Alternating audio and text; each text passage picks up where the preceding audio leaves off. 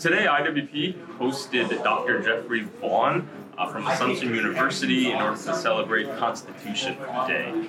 Uh, the event was sponsored for the second year in a row by the Jack Miller Center, a nonprofit organization dedicated to reinvigorating uh, the study of American founding principles and history. Through a variety of initiatives, the Jack Miller Center supports professors and educators across the country who share in their mission. Uh, in fact, over the next two weeks, the Jack Miller Center will be sponsoring 60 events to celebrate Constitution Day. Uh, it also supports the development of academic programs uh, on college campuses, and in fact, this past summer, IWP was named one of its new partners. And with their generosity, IWP will be launching their second undergraduate program next summer. Dr. Vaughan is a professor of political science at Assumption, Assumption University and a visiting fellow at the James Madison Program for American Ideals and Institutions at Princeton. His publications emphasize the modern period from Hobbes to Habermas, but he also is publishing on literature with a forthcoming piece on natural law in the Tales of Sherlock Holmes. Uh, he's also writing a book on the philosopher king in modern political thought and a book on the meaning of American citizenship. Uh, with that, please help me welcome Dr. Geoffrey Vaughan.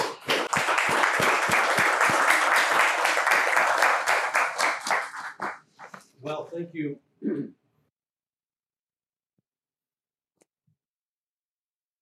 Thank you, of course, to the Institute of World Politics, um, to Ambassador Vaush, who I met, but she is doing very important things, um, Dr. Lenczowski, uh, and the Jack Miller Center, which supports many initiatives also at Assumption University, including a remarkable uh, model Senate program, which I would happily talk to people about. Uh, we're very pleased with that, and I think the Jack Miller Center is as well. It's a pleasure and an honor to speak here. One of my first students at Assumption University is a graduate of this program. And we have two students currently studying here. So, uh, with our articulation agreement, I feel that IWP is part of the family.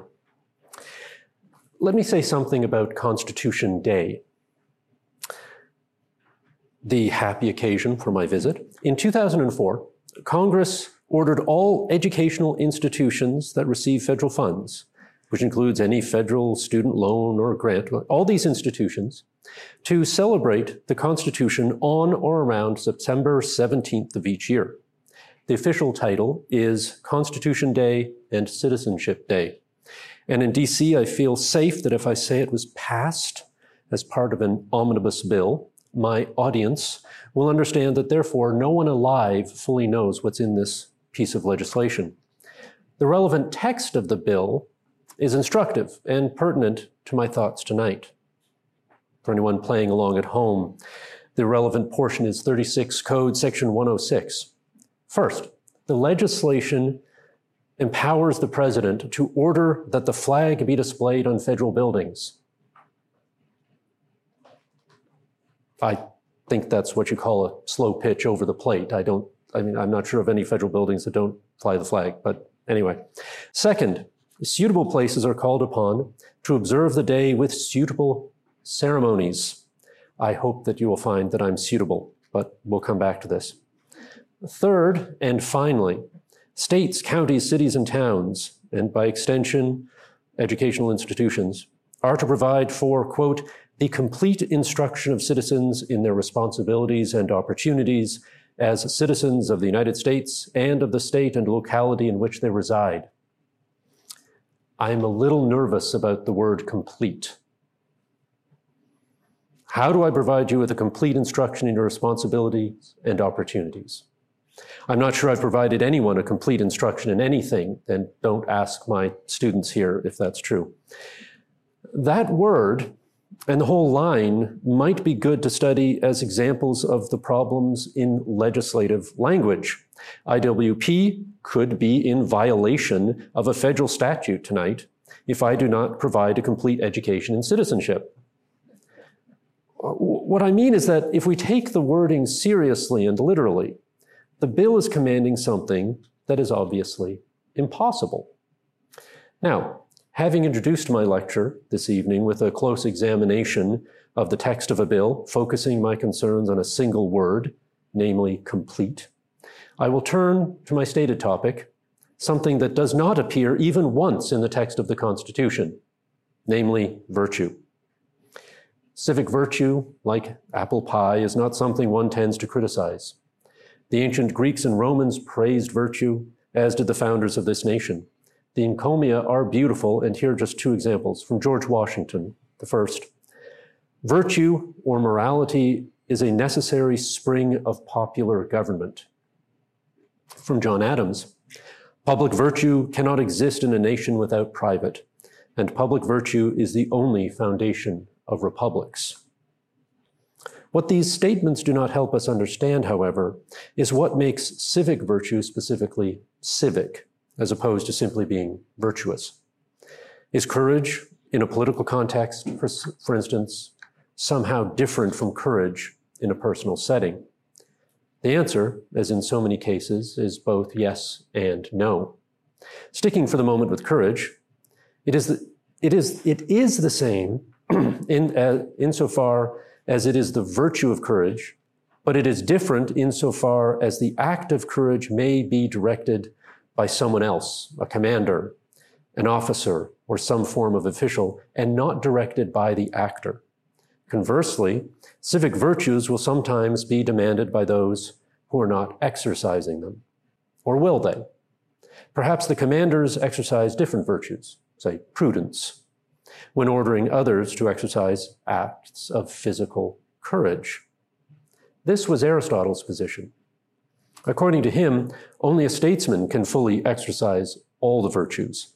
Only the one in command has the opportunity to be virtuous in all respects. On the other hand, he explained that no city can demand all the virtues from all its citizens.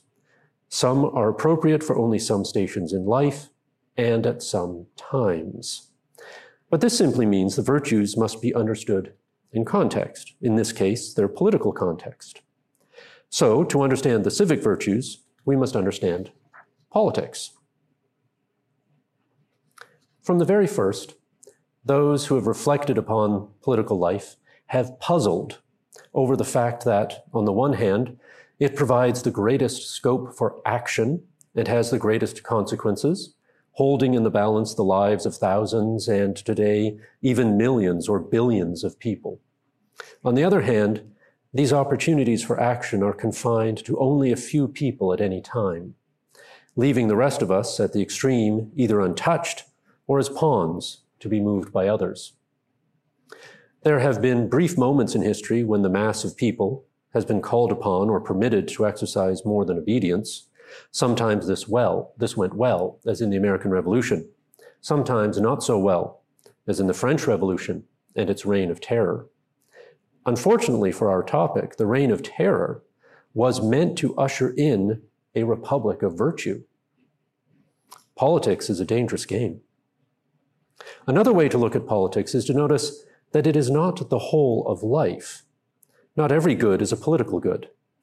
In a letter to his wife, dated the 12th of May, 1780, one of the great statesmen of the founding of this republic, James John Adams, whom I've already quoted, explained that he devoted his life to politics so that their sons and even more their grandsons would not have to do so. He writes, our sons ought to study mathematics and philosophy, geography, natural history, and naval architecture, navigation, commerce, and agriculture, in order to give their children a right to study painting, poetry, music, architecture, statuary, tapestry, and porcelain. We know now that John Quincy Adams went on to follow his father into politics, even to the presidency. I'm afraid I do not know the Adams family history as regards tapestry and porcelain. Yet we see here in these sentiments another puzzle, namely, that one of the greatest of all political ambitions is to eliminate the need for civic virtue. Adams, it seems, did not want his descendants to have to bother themselves with politics. Are there other endeavors in life where success is measured by eliminating the need for repetition? Baking your finest loaf of bread on a Tuesday does not mean there will be no more need for bread the perfect triple play does not render future games of baseball superfluous. The problem with John Adams' position in his letter is that it does not do justice to his own achievements, nor those of his fellow revolutionaries. It is true that they fought a revolution so their children would not have to do so. They wrote a constitution so their grandchildren could live under its provisions. But they did not do all of these so, there, so that there would be no need for political action ever again. Denying future generations the opportunity for great political action and the exercise of civic virtue would be tyrannical, no matter how just and lasting their achievements might have been. It is also utopian. The utopian temptation seeks to end the need for virtue, all at once or in the future. The great tyrannies of the 20th century were guilty of this, but so too were many of the small ones in the 19th century and today. Political life is characterized by tension, not just the tensions we can see in the contest between parties, candidates, and partisans, but by a tension between seeing it as, a, as, as at once the highest of human achievement and at the same time a bothersome necessity that must be accomplished before the real work of living can be done. We live our political lives when we do live them somewhere in between the two. It is this in betweenness, if you forgive the word, of human life that I think Aristotle was trying to get at when he wrote that anyone not in need of civic life was either a beast or a god. St. Thomas Aquinas, in his commentary on this passage, agrees, although for him, life above the civic is eremitical, that is, appropriate to holy hermits imbued with divine grace. Either way, what is natural to humans is that we live between the animal part of ourselves and the part that is made in the image of the divine. We can debase ourselves by falling beneath our station and living like animals, but we can also debase ourselves by thinking we have risen above our in betweenness and have ascended to divinity. History is full of accounts of kings who thought they were gods. In each case, this self apotheosis was debasing or debauched.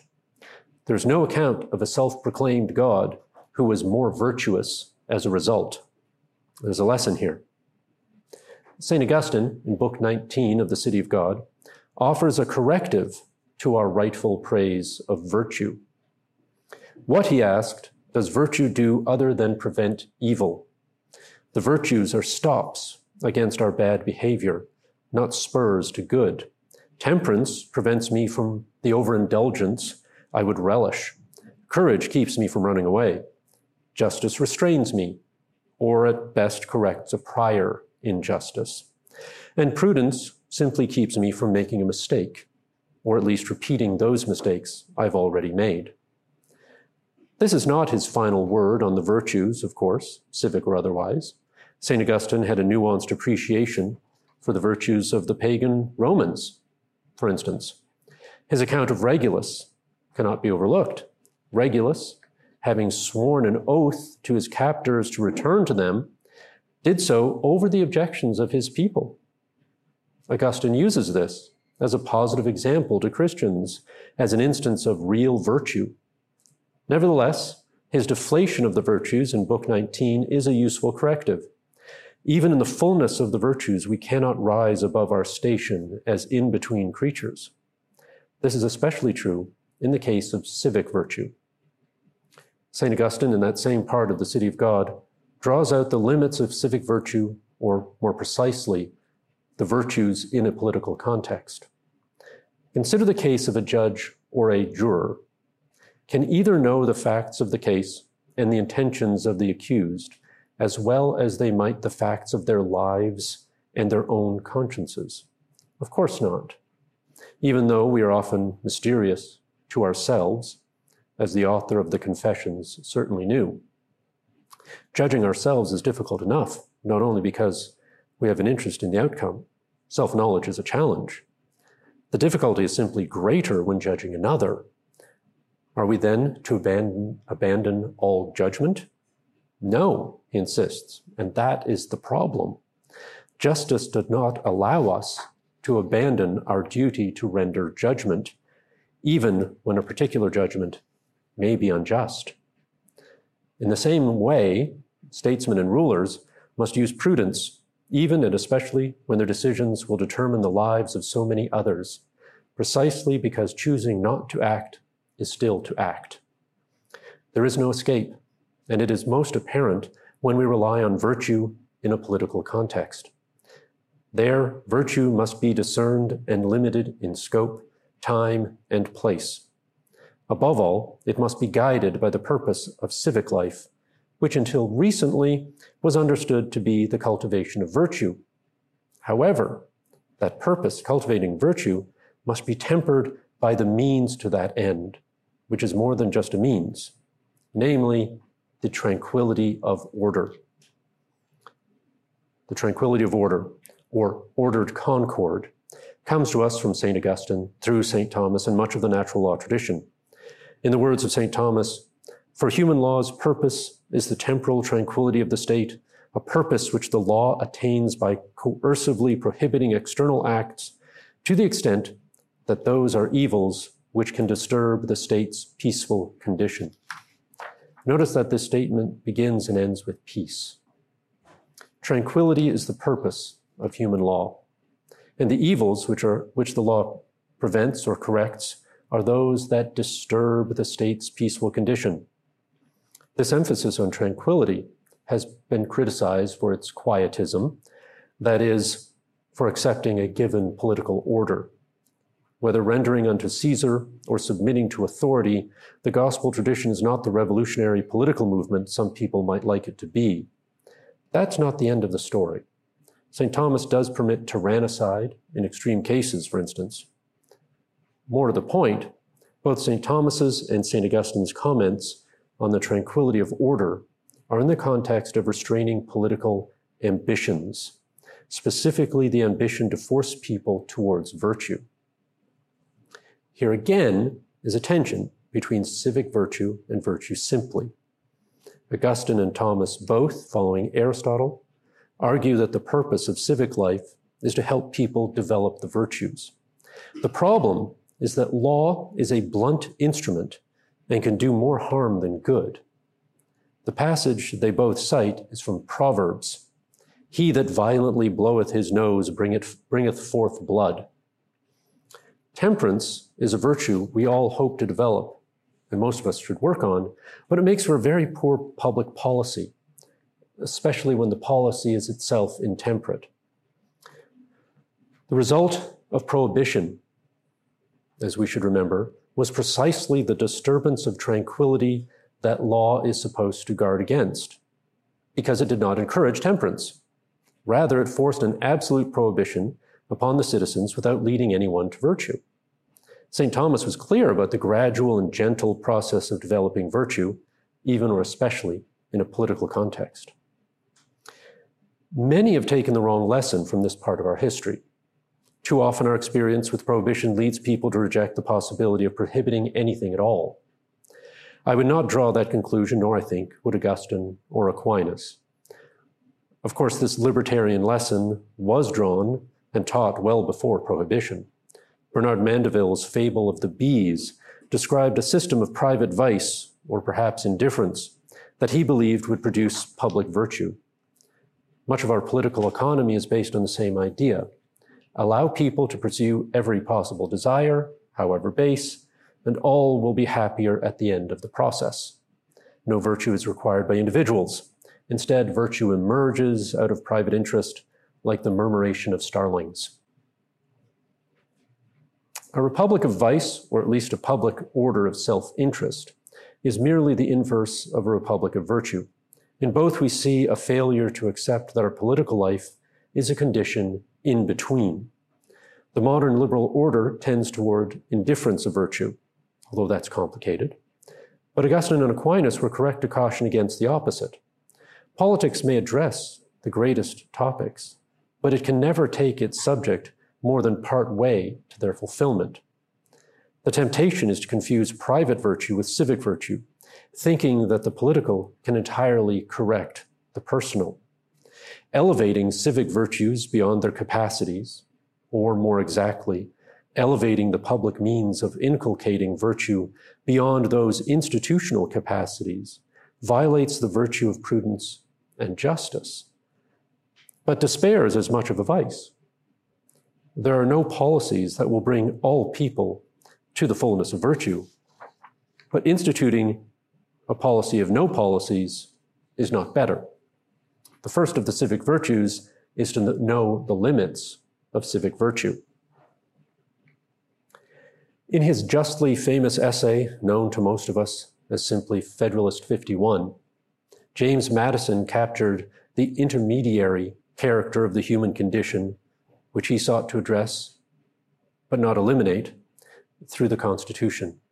He wrote, and I'm sure we could all, almost all say this together if men were angels, no government would be necessary. If angels were to govern men, neither external nor internal controls on government would be necessary. We're not wholly virtuous like the angels. I think this leaves great room for the exercise of virtue, and so did Madison. At the Virginia Ratifying Convention, he said, another quote from him, to suppose that any form of government will secure liberty or happiness without any virtue in the people is a chimerical idea. Notice that the author of the Constitution said any form of government, not just a Republican form. Republicanism may call upon our virtues in a particular way, but no form can do without them. Now, in his remarkable recent book, natural law and natural rights toward a recovery of practical reason. Pierre Manent, the French scholar, describes Martin Luther's ambition in the Reformation as an attempt to escape, quote, the anguished half light, half light of practical life, unquote. The desire to escape this condition is understandable. Yet our practical lives, most especially our political lives, are lived in the twilight, seen as through a glass darkly, to quote Corinthians. To again quote from Manent, the Christian finds himself in the ordinary and common condition of the agent who can do no better than to act in such a way as to have a reasonable hope of achieving his ends. And I would think this goes beyond just Christians. Manent's emphasis on political action, which is all but unavoidable, brings to light features of our civic life that are otherwise obscured. According to Manent, one can act with or without virtue, but demanding one's rights is, in the end, passive. I demand them from someone else, someone else who will act to give them to me. Our modern idea of a person is, first and foremost, someone with rights. Yet this is a passive or theoretical construct. In reality, we act in the world and we bump up against others who act. Only in our imagination or theory do these real human actors have rights. As Edmund Burke put it, their abstract perfection is their practical defect. Manent's argument is too rich to summarize here, but central to it is the fact that in life and politics, we act, and our actions have consequences for ourselves and others. That is a perspective lost when we think first of rights, that is, when we think of rights instead of virtues. Perhaps we need an example of action, of the person who acts with or without virtue. I suggest we look, for just a moment, at two failed political leaders from Shakespeare. Duncan in Macbeth is beset by rebellious underlings and assassinated in his sleep by his finest general. Yet Duncan was a gentle ruler, a model of generosity and trustfulness. Macbeth, contemplating the regicide he is about to perform, reflects upon his victim. Besides, this Duncan hath borne his faculties so meek, hath been so clear in his great office, that his virtues will plead like angels, trumpet tongued, against the deep damnation of his taking off. These virtues did not protect the king, and they did not avenge him. It is likely they inspired the rebellion that Macbeth was sent to put down in the first place, right at the beginning of the play. Duncan's private virtues occasioned rebellion, war, regicide, mass slaughter, and violent death. Even at the end of the play, Banquo's son, prophesied to become king, has not yet reached his station. More violence will come. Duncan's virtues inspired beastly, even subhuman actions among his subjects. Just think of Lady Macbeth's speech. Now, consider Prospero from The Tempest. Prospero's rule in Milan was usurped by his brother because he spent so much time in his study with the liberal arts, so much time that he neglected his political duties. Here's his description of himself to his daughter. And Prospero, the prime duke, being so reputed in dignity, and for the liberal arts without a parallel, whose being all my study, the government I cast upon my brother, and to my state grew stranger, being transported and wrapped in secret studies. We may often say we would like political leaders with broad learning, but this example shows us why Plato was right. Philosophers have to be compelled to rule. When, when he and Miranda arrived on their desert island, Prospero made himself more than a man and more than a duke. He ruled as a god over the island and its inhabitants, Caliban, Caliban and Ariel, but also his daughter. Only at the end of the play does he return to his proper state as neither a solely private individual nor a godlike sorcerer. As we read in the epilogue to the play, only then does he gain the wisdom to see that he's free. Now, let me draw us back from imaginary republics and principalities to consider the Constitution, the whole point of the exercise today. When I began this talk, and you still held out hope that it would be interesting, I said that the word virtue does not appear in the text of the Constitution, and that's still true you'll forgive me, two years of Zoom classes, I assume that when I'm talking, people are off doing other things and they forgot what we said earlier, but you're actually in the room here. So uh, this is going to be the hardest thing to overcome after COVID. So let us just consider for a moment the difference between the omnibus bill that legislated Constitution Day and Citizenship Day, which calls for a complete education in responsibilities and opportunities, and the Constitution itself, which never mentions virtue.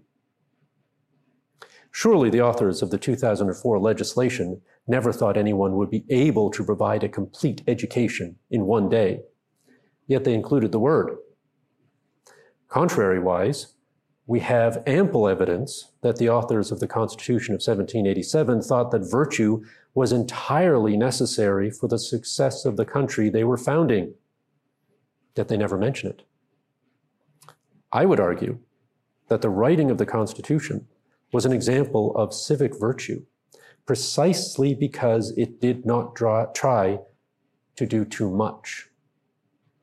In the words of the prologue to the Constitution, it secures and promotes. It does not grant or guarantee. I don't think too much can be made of the language. The verbs in order are form, establish, ensure, provide for, promote, secure. It is moderate and measured, even this one moment of rhetorical flourish, to form a more perfect union. In hindsight, to simply form is an understatement. It's a remarkable achievement. The Union has survived a civil war, continental expansion, and the elevation of the country to the status of superpower. Now, I don't want to bite the hand that feeds me, but contrast this with the legislation that now mandates a celebration of the Constitution. It's ambition unbound. But let me take my own advice and not expect too much from politics or their staffers who write the legislation, whom I see at the back of the room. Virtue perfects the individual, but civic virtue can never perfect political life. If there's a lesson to be learned, it is moderation. Even though Aristotle says all virtue is a mean between excess on either side, the very object of civic virtue must be understood as a mean both in its aims and in its ambitions. Our political world today is torn between a debased materialism and indulgence that sees no place for virtue on the one hand, and a despairing idealism on the other, one that losing all confidence in the power of virtue, at least losing confidence in the power it has over other people, seeks through force to overcome the vices of the world and usher in a terrorizing ideal. This is our history. We hope it's not our future. If we are to keep this republic, to paraphrase Benjamin Franklin, we need to seek the moderating influence of civic virtue. The praises to virtue quoted at the beginning of this essay were sincere and they were correct. We can achieve and maintain the dignity of what we are and are meant to be, these in between creatures, and we can avoid the debasement of succumbing to either extreme only through the use of virtue. Civic virtue requires that we know what is possible and what is not.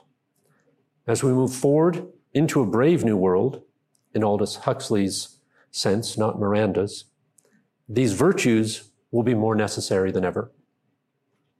Thank you.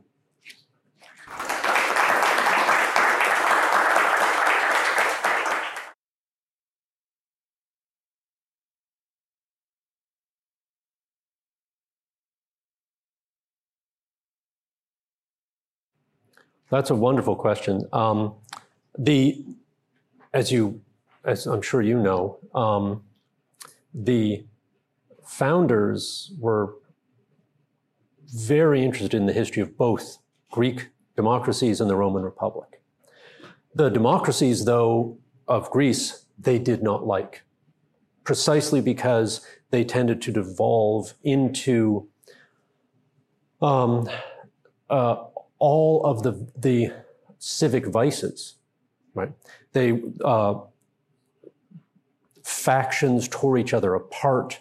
There was little moderation in their ambitions. One might think of the account of the uh, expedition to Syracuse in Thucydides' Peloponnesian War, right? There's this just frantic and frenetic uh, activity within these democracies. The Roman Republic was something different, right? The, in Rome, you, you had this moderating influence of the different uh, stations, the classes, and their institutions. The Senate, which had its censor, so you could only be a member of the Senate if you um, had a certain wealth, but that wealth couldn't be acquired through business right? You couldn't, ha- you couldn't be a merchant and be in the Senate. If you became wealthy through um, business, you had to sell it all off and buy farmland. And then you could be a member of, of, of the Senate. So there are all sorts of interesting uh, features of Rome that we definitely see, for instance, the Senate, uh, in the American Constitution. But they were very taken by it. But so much happens. I think Greece was always held out. I'm trying to think of the phrase that Hamilton uses in the Federalist Papers. Um, not petty tyrannies, but something along those lines, right? The, the, the, those Greek democracies made them nervous. If something was going to last, it couldn't be like those Greek democracies. On the other hand, of course, the Roman Republic didn't last either, right? We had there we have Caesar. That Cicero tried what he could to maintain the republic against Caesar, but he couldn't. In um, because there was there, the, the the Roman Republic didn't have what we call the um, or we have as, as the competition of institutions, ambition counteracting ambition. Now, today, what's an issue for today? I think that many people have, have noticed, I'm certainly not the first, I think Yuval Levin uh, would be the finest example of somebody who's noticed this. The institutions do not produce ambitious politicians, in one sense. Um, Congress does not protect its prerogatives against the judiciary or the executive. If anything, Congress has handed over power to both those parts of, um, if we have the, first three articles of the Constitution, the three branches of government, Congress, the first branch, supposed to be the most powerful, has handed over so much, many of its powers to these other two, that um, the, the genius of balancing them against each other, which I think is one of the finest parts of the American Constitution, which precisely you don't see in other constitutions.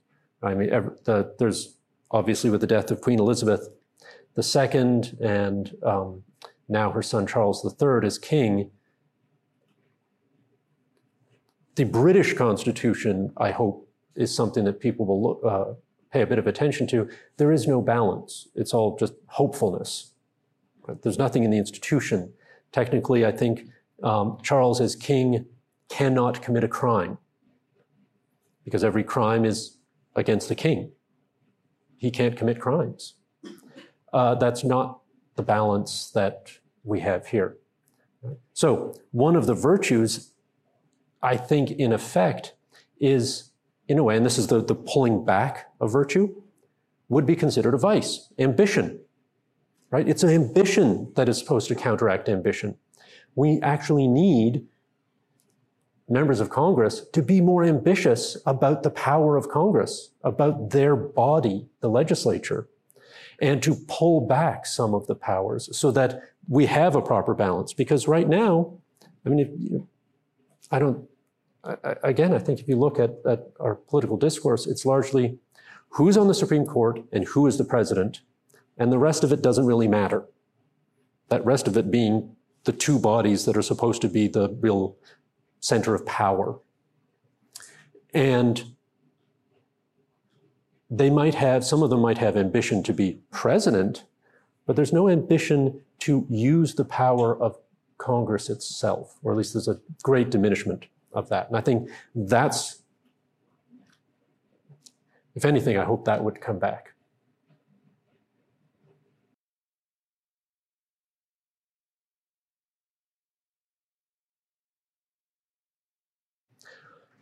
Well, I think this is, thank you for that. How would I reinvigorate, how would I reinvigorate sure. civic virtue?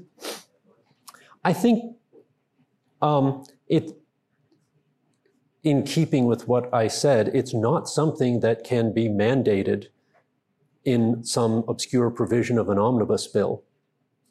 Right? as much as I think Constitution Day is important and we ought to venerate the Constitution and, and learn to understand the responsibilities of citizenship, this is precisely the problem that we um, mandate something be taught in a school. We mandate an event. We mandate something else. And yet it is not a part of the living culture. Um, I think that's something that, again, we have several hundred right, senators and members of Congress that could do something. um, it would be interesting to see, rather than trolling each other on Twitter, something that would promote civic virtue. Talk to each other. A proper debate, not the type of political debate that goes on too often now, but a, a proper exchange of ideas would at least go some way, I think.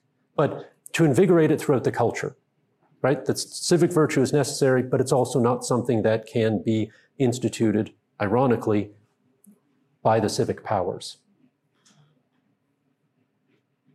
That's the problem.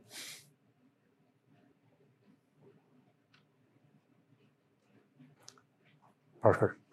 The little blue dot is coming. So, where would you say it is best to find civic virtue? Is it best to find it in the national legislature or smaller communities and societies? Um, Tocqueville would have said it was in the smaller communities. What we've seen, and there are different accounts of this process, uh, when did this happen, but the nationalization of our politics has made it such that politically engaged people, even the politically engaged, can name their senator, governor, maybe their rep- local representative. Very few know local officials or state officials. Again, maybe the governor, but outside of that, it's um, the loss of local newspapers is a part of this, right? But it's part of the nationalization. I think this is all a part of a process. Again, when did this happen? The, what's known as the imperial presidency. You get that when? Does it start after World War II? During World War II?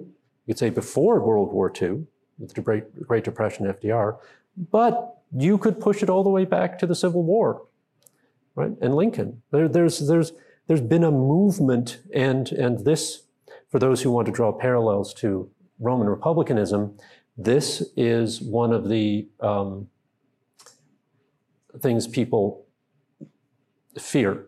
You can, there's almost a Caesarism slipping into the American Republic with its focus on the president, ex- massive powers given to the president through the administrative state, through um, uh, executive orders, right? Things which John Adams, George Washington would not even uh, be able to fathom that the president can issue an executive order to do something that could affect trillions of dollars, right? I mean, so the uh, student loan forgiveness program or plan.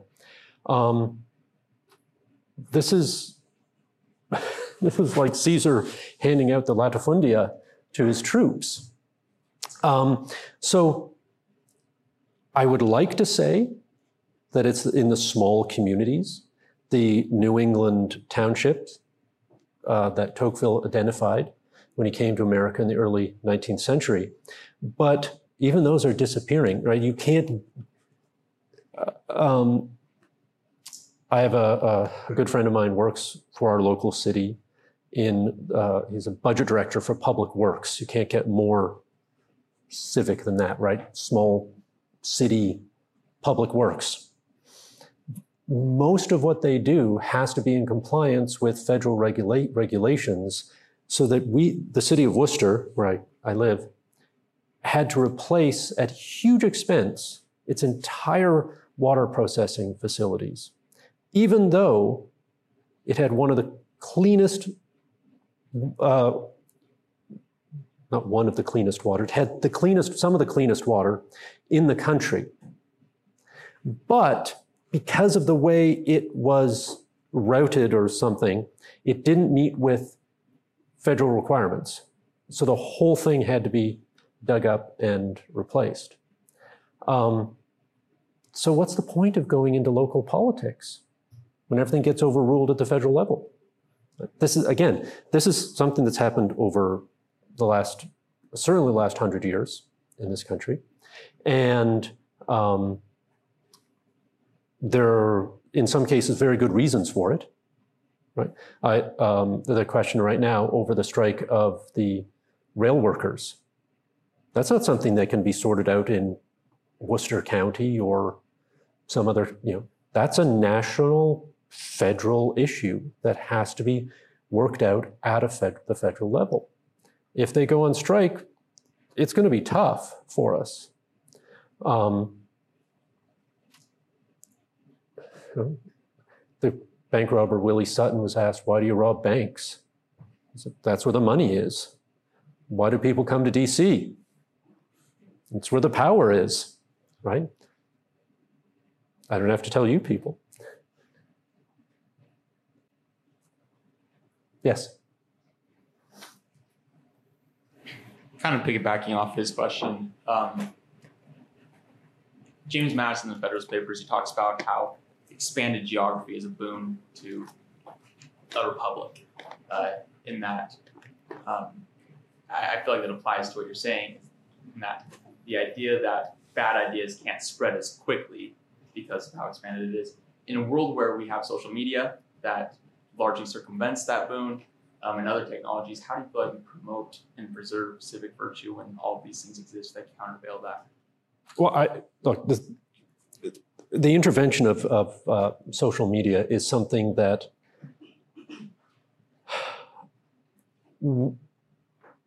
is almost impossible to measure, right? Because every time there is, right? So, what's the influence of Facebook?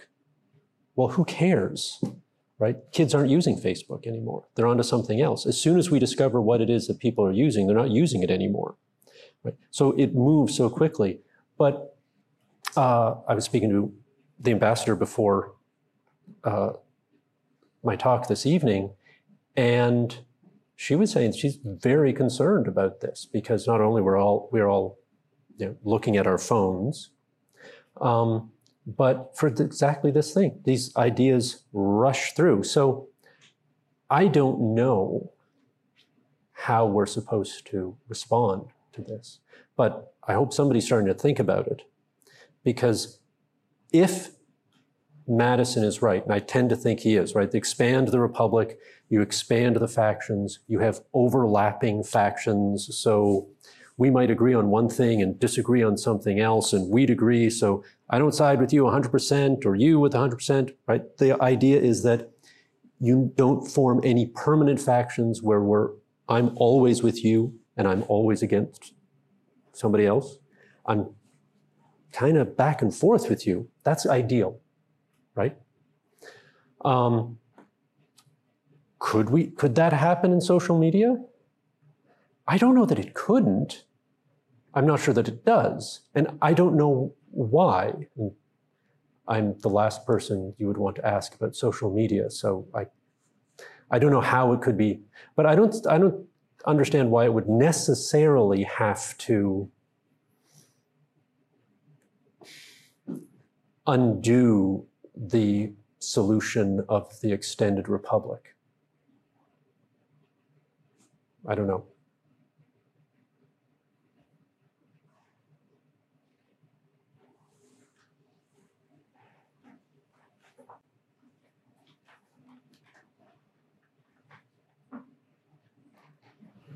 Uh, I'll ask a quick question, I guess. Um, so you had mentioned at the beginning of your talk uh, the purpose of politics is to allow people to act, to be virtuous. Uh, and then you proceeded to talk more about the necessity of virtue in maintaining a republic. Hmm. Uh, these are two different ways of thinking about virtue. One of them is instrumental, and one of them is not. Uh, at the end of the day, which which founding fathers leaned which way? which leaned which way. Um, God, never tried to line them up uh, along these uh, this line. Or pick one who really did consider virtue an end, and one that considered it really just a necessary means for the sake. Well, I okay. So let's take the extremes. I think Washington obviously thought virtue was an end in itself, right? From his, a young age, he has this uh, uh whole system of developing virtues. Franklin will set aside. Um, Jefferson, on the other hand, probably thought it was instrumental, right? Now, what I'm trying to think through in this talk and my own efforts on this subject is I'm trying to get that get towards it in the sense of being in between. That in a way, you have to think of it as both, right? Um, raising children, virtue is an end, but it can only be that end if, for at least the first 25 years, okay, maybe not that long, it's simply instrumental, right? I mean, you have, you, we need you to do this. You need to learn how to do these things. And then it becomes habitual. But more than that, it becomes really life giving, right? Um, virtue is both instrumental and an end in itself, which makes it this very weird thing that, that I, th- I think is, is part of um, the problem in trying to inculcate virtue and to think about civic virtue. Because, yes, on the one hand, it's purely instrumental. If we can't do this, the whole thing falls apart. There's blood in the streets. There's, I mean, the, we don't want to go through the collapse of Rome, right? I, I hope. Um, on the other hand, it's not simply to prevent mass uprisings and another civil war or something like that, that one would um, promote virtue. It is a good in itself. And it is, as a teacher, it's something wonderful to see. These, you know, kids who come in, come to me at 17 who think they're all so clever. And guess what? Years later, they really are. They weren't then. right? But, but they, and it's not just instrumental. Oh boy, I hope they're going to write a, you know, those staffers will write a law that will be a good law. It's just good to see. It's just good to see these people fulfilled. Yes. Do you have the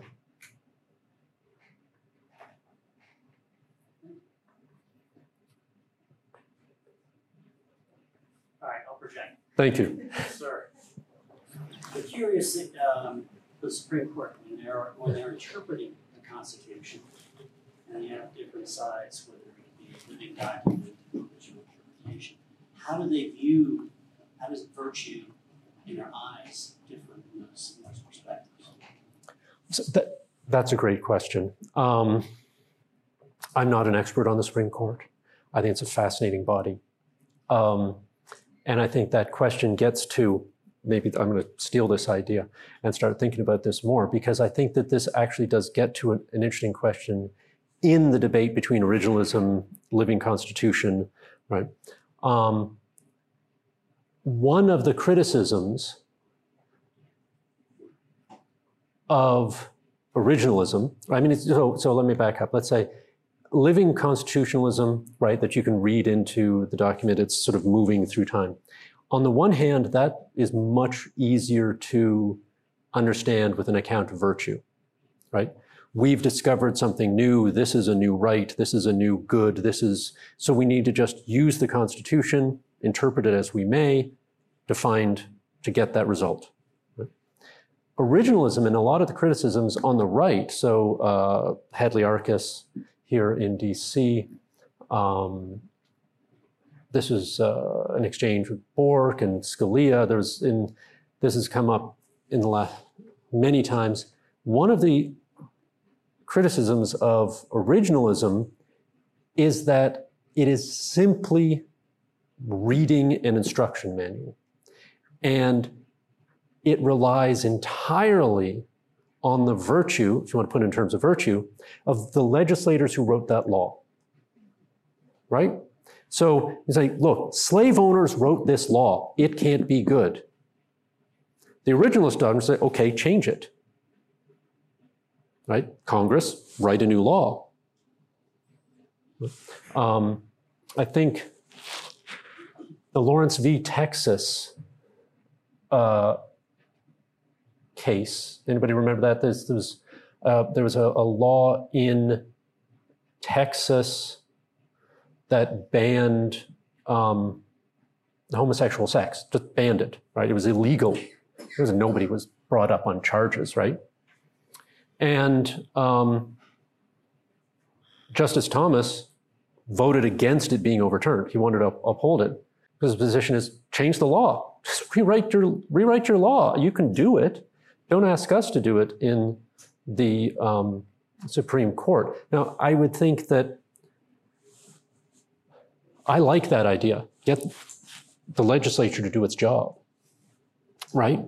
Um, but I think an awful lot of people are concerned, and rightfully so, that it doesn't do its job. But in seeing that, then they jump, well, let's get the Supreme Court to do it, which it's often ready to do because in some cases things really just this doesn't work, right? Um, but again, where's the ambition of Congress to step up? I, the number of times I've heard, well, there's the famous, we have uh, Nancy Pelosi, we have to pass the law to see what's in it, but also we have to pass the law and let the court decide what its limits are. Well, that's an abrogation of authority. You're, you're supposed to decide that, right? You're supposed to set that out in the law. And that's precisely what they don't do. Um, so, so then I, th- I think that's, that's one of the reasons why Supreme Court has become so much more important for the last hundred years. And the, if, again, if you look at the um, confirmation battles, most Supreme Court justices were confirmed almost unanimously up through the 70s, and then boom, you get hit with Bork. And then it was, you know, several of them uh, after that were still, I think it was 97 to 1 for um, Ruth Bader Ginsburg, right? But then it starts to get really much more partisan as people start to see, depend, you know, it entirely depends who's there because you know all that in a way all that congress does anymore it's not all but most much of it is simply approving supreme court justices. And that's where the real politics of the country is going to get done. So that's i think problematic. I think that um, it's not good for the health of, of the republic and i think in terms of civic virtue it's offloading everything onto one small group of people. Nine.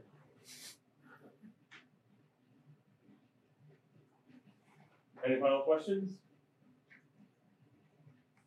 What? All right, well, thank you again, Dr. Vaughan. Thank you.